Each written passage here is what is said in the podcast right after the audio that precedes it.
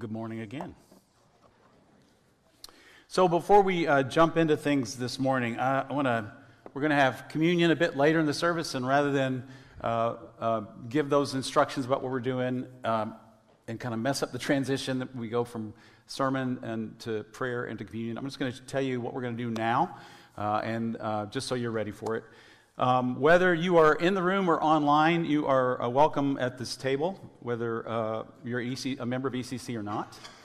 As we did last month, we're going to invite you to come forward um, to receive the elements. We're going to place a communion wafer in your hand. We'll be wearing gloves for that. And then you'll come past that server and the, who will be holding a tray of cups. You'll take your own cup from that tray. And as always, you can stand there. There's no rush. We're fine if this takes a little while. And take communion standing there. You can sit on the pew. You can carry the elements back to your own pew, whatever you would like to do for that. If you would prefer, as some do, the prepackaged communion that we've been using for the last few years, we're going to have those down front as well. Just simply, when your time comes, just walk past this and pick that up and take it back to your seat if you'd like. If you're unable or would rather not come forward, Pastor Kurt will be in the back here and he will be happy to serve you in your pew. He will uh, watch for your raised hand. So if you'll raise your hand up if you'd like someone to serve you, and keep it up there for a bit so you can see you, and he will bring those prepackaged communion kits to you. And then, parents, we welcome our children to come forward. And if you would like for your children to receive communion, just uh, trying to catch our eye and give us a nod to let us know that. If not, we're happy to just kneel down and pray a blessing over each of the children that come our way. And finally, we do ask that everyone coming forward would empty into, come into these two uh, diagonal aisles here in a single file, come forward, take the elements, and then return to your seats along those uh, side walls in the back uh, as well. We would appreciate that very much. So, for five years in the almost the very first five years, not quite, but the five years uh, of uh, our early marriage, Kim and I lived overseas and worked with Youth with a Mission in Amsterdam. So we've heard a lot and uh, considered a lot in terms of how, uh, how, what it means to be a good or effective missionary. So, for example, the most effective missionaries acculturate themselves to their new home and its people. To the extent that is possible, they fit in and they learn the ways of the culture so that they might better reach the people of that culture. One of the most famous missionaries to do this, in fact, he may be the one that could be credited with starting this whole acculturation trend, was Hudson Taylor who in the mid to late 1800s pioneered missionary work in China. He was the founder of the China Inland Mission, now known as Overseas Missionary Fellowship. And among CIM's accomplishments were the recruiting of more than 800 missionaries who started 125 schools, which directly resulted in more than 20,000 people coming to faith in Christ. For our purpose, however, Hudson Taylor was known for something quite unusual at the time. He adopted the native dress and customs of the Chinese people, even dyed his hair black and grew it long in the style of Chinese men of that day. All so that he might blend in, so to speak. Now, at that time, the missionaries in China lived mostly in the coastal cities, which were seen to be more European cities by the Chinese people. But Hudson Taylor not only adopted the hair and the dress of the Chinese, he moved inland away from the coast. That's why the organization was named the China Inland Mission. In his biography, Taylor was quoted as saying, quote, Let us in everything not sinful become Chinese, that we may by all means save some. Let us in everything not sinful become Chinese, that we may by all means save some. That is, let us concede to the culture and the people in every way possible, as long as it doesn't conflict with what it means for us to follow Jesus. However, in recent decades, something surprising has emerged within conversations and strategy around missions. It's known as the insider movement. But this time, it's not about outsiders acculturating themselves to a new culture. It's about people who are already within a socio religious culture who, who come to know Christ and intentionally remain a part of that culture, and even to an extent, their religion while learning to follow Jesus. Now, as you can imagine, this insider movement uh, can be quite controversial for some. But more and more scholars have concluded that among certain religious cultures, this is the best way to see people come to faith in Christ. Let them stay within their culture, Let them remain connected to their families and even to their religious community. Now, in case you're thinking to yourself, wow, Pastor Stacy is out in left field on these things. ECC's own Alan Busenitz, who serves with Navigators along with his wife, Mary Beth, uh, sees the insider movement as an effective approach to missions. He and I have had several conversations about this. Case in point, as of 2001, it's a while ago, most recent uh, statistic I could find, I'm sure it's gotten better. As of 2001, of the most respected missions research organizations, the Center for the Study of Global Christianity reported that 14 million Hindus, Buddhists, and Muslims have opted to remain within those religions in order to witness for Christ as active believers in Jesus as Lord. That's the most recent statistic. I think after 20 years, we probably have more than that now. Scholar and missiologist Rebecca Lewis defines the insider movement this way An insider movement is any movement to faith in Christ where A, the gospel flows through pre existing communities and social networks, and where B, believing families as valid expressions of the body of Christ remain inside their socio religious communities, retaining their identity as members of that community while living under the lordship of Jesus Christ in the authority of the Bible. By now, you're going, Oh, Pastor Stacy made a mistake. This passage isn't about this at all. Um, but I have, I have an idea, something I want to share with you.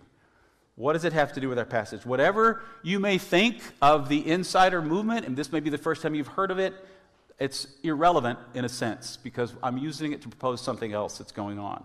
I propose that the Apostle Peter in today's passage is calling upon the followers of Jesus in Asia Minor to become full fledged members of their own insider movement within Roman society, within its customs and its belief, particularly, particularly as they pertain to life within a first century Roman household and marriage. Nobody's leaving yet? That's good. So far, Peter has spoken to the issue of a Christian's relationship to the state and of enslaved Christians and their relationship to their likely unbelieving masters. Now, if you missed Pastor Chuck's sermon last week on that section about enslaved people and their masters, I encourage you to go back and watch it or listen to it.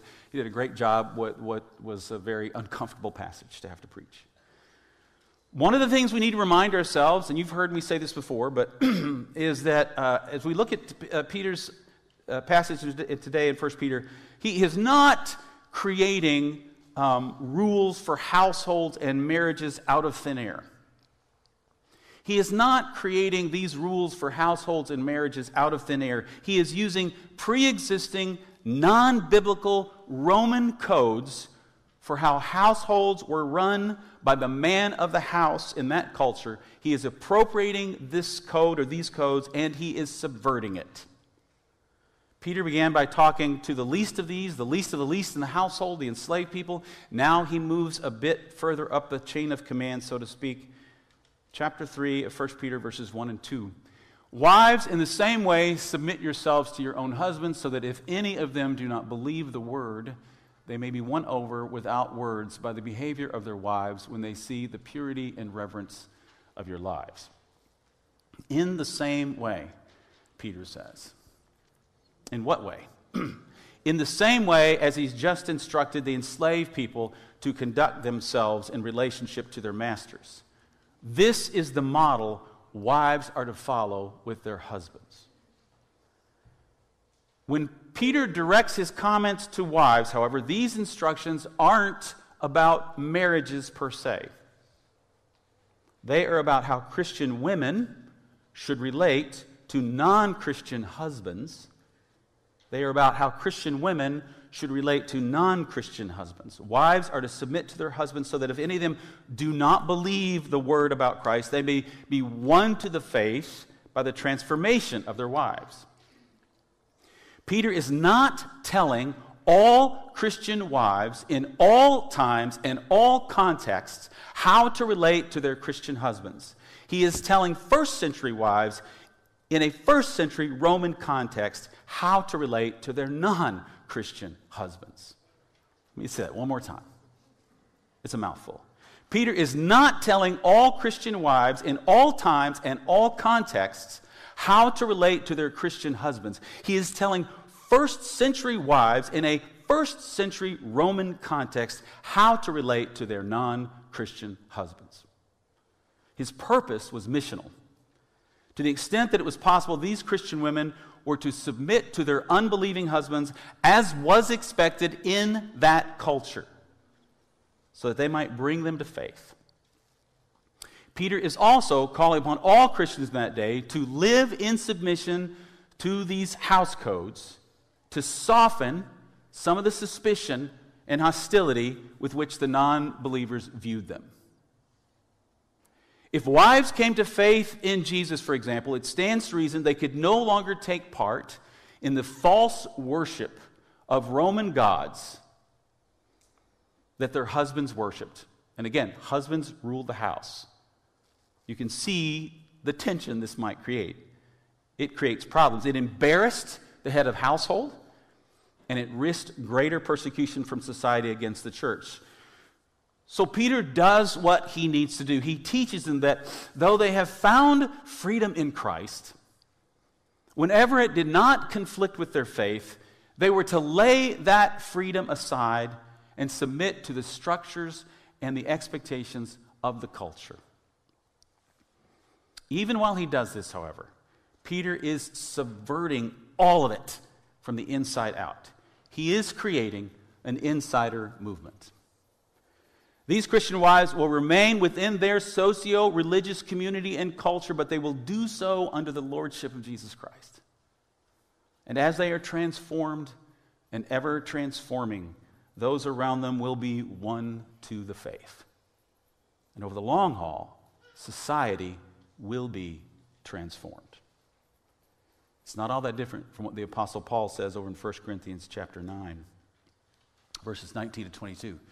Though I am free and belong to no one, I have made myself a slave to everyone to win as many as possible. I have become all things to all people so that by all possible means I might save some. These unbelieving husbands will be won to faith by the inner beauty of their, of their wives. Famously, Peter tells women that their beauty is not to come from nice clothes or elaborate hairstyles or the wearing of gold jewelry. He, he does not mean, and I really don't think any of us think he means, that there's something wrong with these things. But we should not adorn ourselves at all. I mean, you think this just happens? yeah, that wasn't in my notes, but whatever. Peter simply means that these things that we adorn ourselves with are not to be the most important thing about us. They're not to be the most persuasive thing about us. Don't let your beauty or your attractiveness come from outward things alone, he says. Then, verse 4 Rather, it should be that of your inner self, the unfading beauty of a gentle and quiet spirit, which is of great worth in God's sight. What will draw your unbelieving husbands to faith? What will draw, if we go back to last week, your unkind masters to faith? Will be your transformed and ever transforming selves, your gentle and quiet spirit. The same is true of all of us, whether we are married or not. What will draw others to Christ is what has happened and what is happening in our inner selves as we become more and more like Christ. For this reason, the most important thing you can do for, uh, in your life for people who do not know Christ, the most important thing you can do for yourself is to yield to the work of the Holy Spirit and to give yourself to some soul training exercise, exercises for ongoing transformation. If you want some help in finding some soul training exercise that is right for you, you can go to the web address that's on your screen, ecclife.net slash soul dash training. Now let's skip down to verse 7, where after all these words to everyone else in the house, Peter finally speaks to the head of the house in that culture. And these men have been waiting for something. Verse 7 Husbands, in the same way, be considerate as you live with your wives, and treat them with respect as the weaker partner and as heirs with you of the gracious gift of life, so that nothing will hinder your prayers.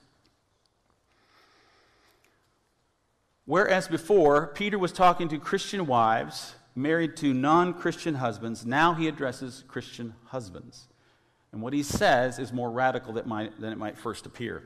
Though they would have expected, these men would have expected to be addressed first as the head of household, Peter addresses them last. When he does, he tells them to imitate their wives. Put another way, when it comes to how they should treat their wives, the wives are the example the husbands are to follow. How can I say that? Because Peter says that. His instruction to them begins with the same phrase he spoke to the wives husbands, in the same way. In the same way as what? In the same way that wives were taught to submit to them, they must be considerate. No. Peter does not use the word submit here. But frankly, I think that's because he's being subversive. He had to choose his words carefully. He had to choose his words carefully. To quote my favorite professor, Fred Holmgren, who just passed away a couple of weeks ago, when interpreting scripture, he would say, You know, uh, we don't want to say too much, but uh, we also don't want to say too little. That actually works in all of life, not just scripture. Just letting you know that. I use it all the time. But usually I say too much. For Peter to tell husbands to outright submit to their wives would have been to say too much in the context. It would not have been received, and it may have resulted in more persecution. But neither does Peter want to say too little. So he says, Husbands, in the same way, be considerate as you live with your wives. So, husbands are to treat their wives in the same way the wives treat them. Wives are to treat their husbands in the same way. Enslaved people treated their masters, and enslaved people were to treat their masters the way Jesus treated those who insulted him, tortured him, and crucified him. Then Peter says this, back this is back in chapter 2 verses 21 to 23. To this you enslaved people were called because Christ suffered for you, leaving you an example that you should follow in his steps. He committed no sin and no deceit was found in his mouth. When they hurled their insults at him, he did not retaliate. When he suffered, he made no threats. Instead, he entrusted himself to him who judges justly. Peter has turned the whole house code on its head. Husbands model their lives after wives who model their lives after enslaved people who model their lives after Jesus. When Peter refers to women here as the weaker partner, literally vessel, he likely means weaker in physical capacity, the prevailing thought at the time, but also perhaps weaker in social standing. Peter says that husbands are to treat their wives with respect. Treat them with respect. That word, translated as treat, is a word that means to grant or to give that which is appropriate, that which is due in a relationship. It often occurs outside of the Bible using the same noun that we find here respect and honor. So, husbands are to give their wives the honor, the respect that is due them because in Christ they are co heirs. In Christ, wives have rights that society doesn't always afford them. The word respect here is the same word the apostle Paul uses in Ephesians 5:33 when he exhorts starting with husbands, each of you also must love his wife as he loves himself and the wife must respect her husband. Peter uses the same word Paul uses when he says that wives should show their husbands respect. And he flips it on its head. Husbands must also respect their wives. It's the same word. Honor them. Give them the respect that is due them. Both women and men need both love and respect. All of this is a call to mutual submission between husbands and wives. Likewise, over in Ephesians 5, the Apostle Paul says that we are to submit to one another out of reverence for Christ, all of us. And we dare not leave out Peter's warning that if these Christian husbands don't do these things, if they don't practice this kind of honor and respect and mutual submission, their prayers will be hindered. Now, I don't even know what that means that your prayers will be hindered, but I don't want it. I want my prayers to be unhindered. Husbands, if you want your prayers to be unhindered, honor and respect your wives. Brothers, if you want your prayers to be unhindered, learn to submit to your sisters in Christ. as they submit to you. So, as we come to a close, wherever you are on how you have read this passage in the past, or how you have been taught it is to be used in life and in marriage, or how it plays itself out in your marriage if you're married, I want to present to you a new paradigm for how to read it. And as I do, I'm aware that this will be really new to some of us, and for some of us, it might be hard to swallow. All I ask is that you hear me out and consider my line of thought. I'm not alone in this line of thought. Uh, plenty of scholars, way smarter than I am, hold to very similar views. I also want to say that I don't intend any disrespect to anyone who sees this differently or whose marriage falls more in line with a more traditional view of this passage. That said, Peter used this, these house codes in his instruction because it was culturally appropriate. It's how people talked about these things. It was believed that this kind of order in the home was essential for the preservation of Roman society. The man was the head of the household, and it was his duty to run it from the top down with authority over his wife, over his children, over those who were enslaved to him. But then Peter changes it from the inside out. Yes, they are to live according to this house code of the ancient Roman Empire, but with some subtle and sometimes not so subtle changes in how Peter constructs his argument, starting with the least, going to the greatest to whom he speaks first and last in the argument, the words he uses. We who are far removed from Peter's culture and situation originally did not know that Peter was both using an ancient way of talking about these things and subverting it at the same time. So we, and I want to argue, so we mistakenly took it and made it into the biblical model for all marriages in all contexts for all time. See, Peter's words were written for us, but they were not written to us. He wrote them to a specific cultural context in a specific time in history. Concerning these things, scholar David A. deSilva warns us. This should lead us to take great care in our application of New Testament codes of conduct for slaves, wives, the governed, and so on, lest we make what was a concession to first century culture into a mandate for 21st century Christianity.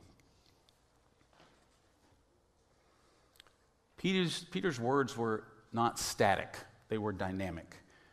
They were a concession, not a mandate. They were on the move the moment they were put onto the parchment. The seeds of transformation and subversive submission were planted within these words, buried deep in the soil in the hopes that they would grow, bear fruit, and transform society from within.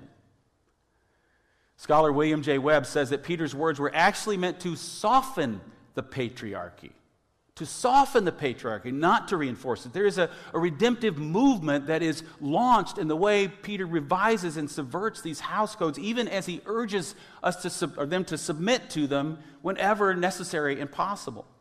And besides, hear me out. If we want to lift this passage up as the biblical model for marriage in all time and on in all contexts, don't we also have to go back to chapter 2, verses 18 to 25 and say, this is the biblical model for slavery for all time and all contexts? We don't want that. The key reason Peter reframes the ancient Roman house code is that believers might be safe from persecution free to live out their faith, to stay connected to their families and their communities, and therefore to bear witness to the good news of Jesus Christ. So, what are we to do with this passage today? If, if we cannot pick it up and plop it down, as I propose, as a mandate for marriage, what good is it? What would it look like, in other words, in this day and age, if we, the people of God, lived our lives like Jesus, who, when insulted and tortured and put to death, did not retaliate? What if we, like Jesus, chose rather to entrust ourselves to God who judges justly? What if we willingly laid down our lives for one another, husbands and wives, dying to sin, dying to self, and living righteously for the sake of others, just as Jesus did? I invite you to sit with that question, which I've included in our Bible App Live event for further consideration we will begin to explore what that might look like in next week's passage. as we consider the sacrifice of Jesus for us and his death on the cross, as we kind of close out this time, it is good and right that we move into a time of communion together. Would you join me in prayer as we prepare our hearts for communion?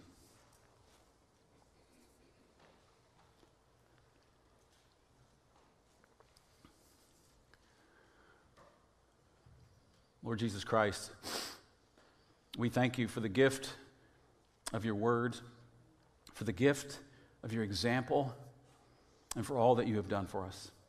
I pray now, God, that uh, my words, these words of Peter's, would do the work that you want them to do in each of us.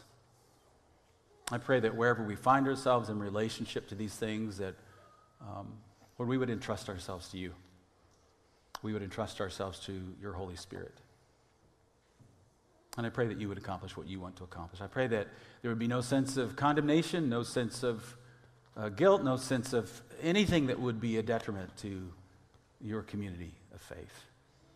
Would you give us wisdom, Lord, as we walk forward in these things? And now, Lord, I ask that you would indeed prepare us for a time of remembering the sacrifice that you have made for us as we celebrate the Lord's Supper together, as we take part in the bread and the cup, and give thanks for what you have done for us. In Jesus' name.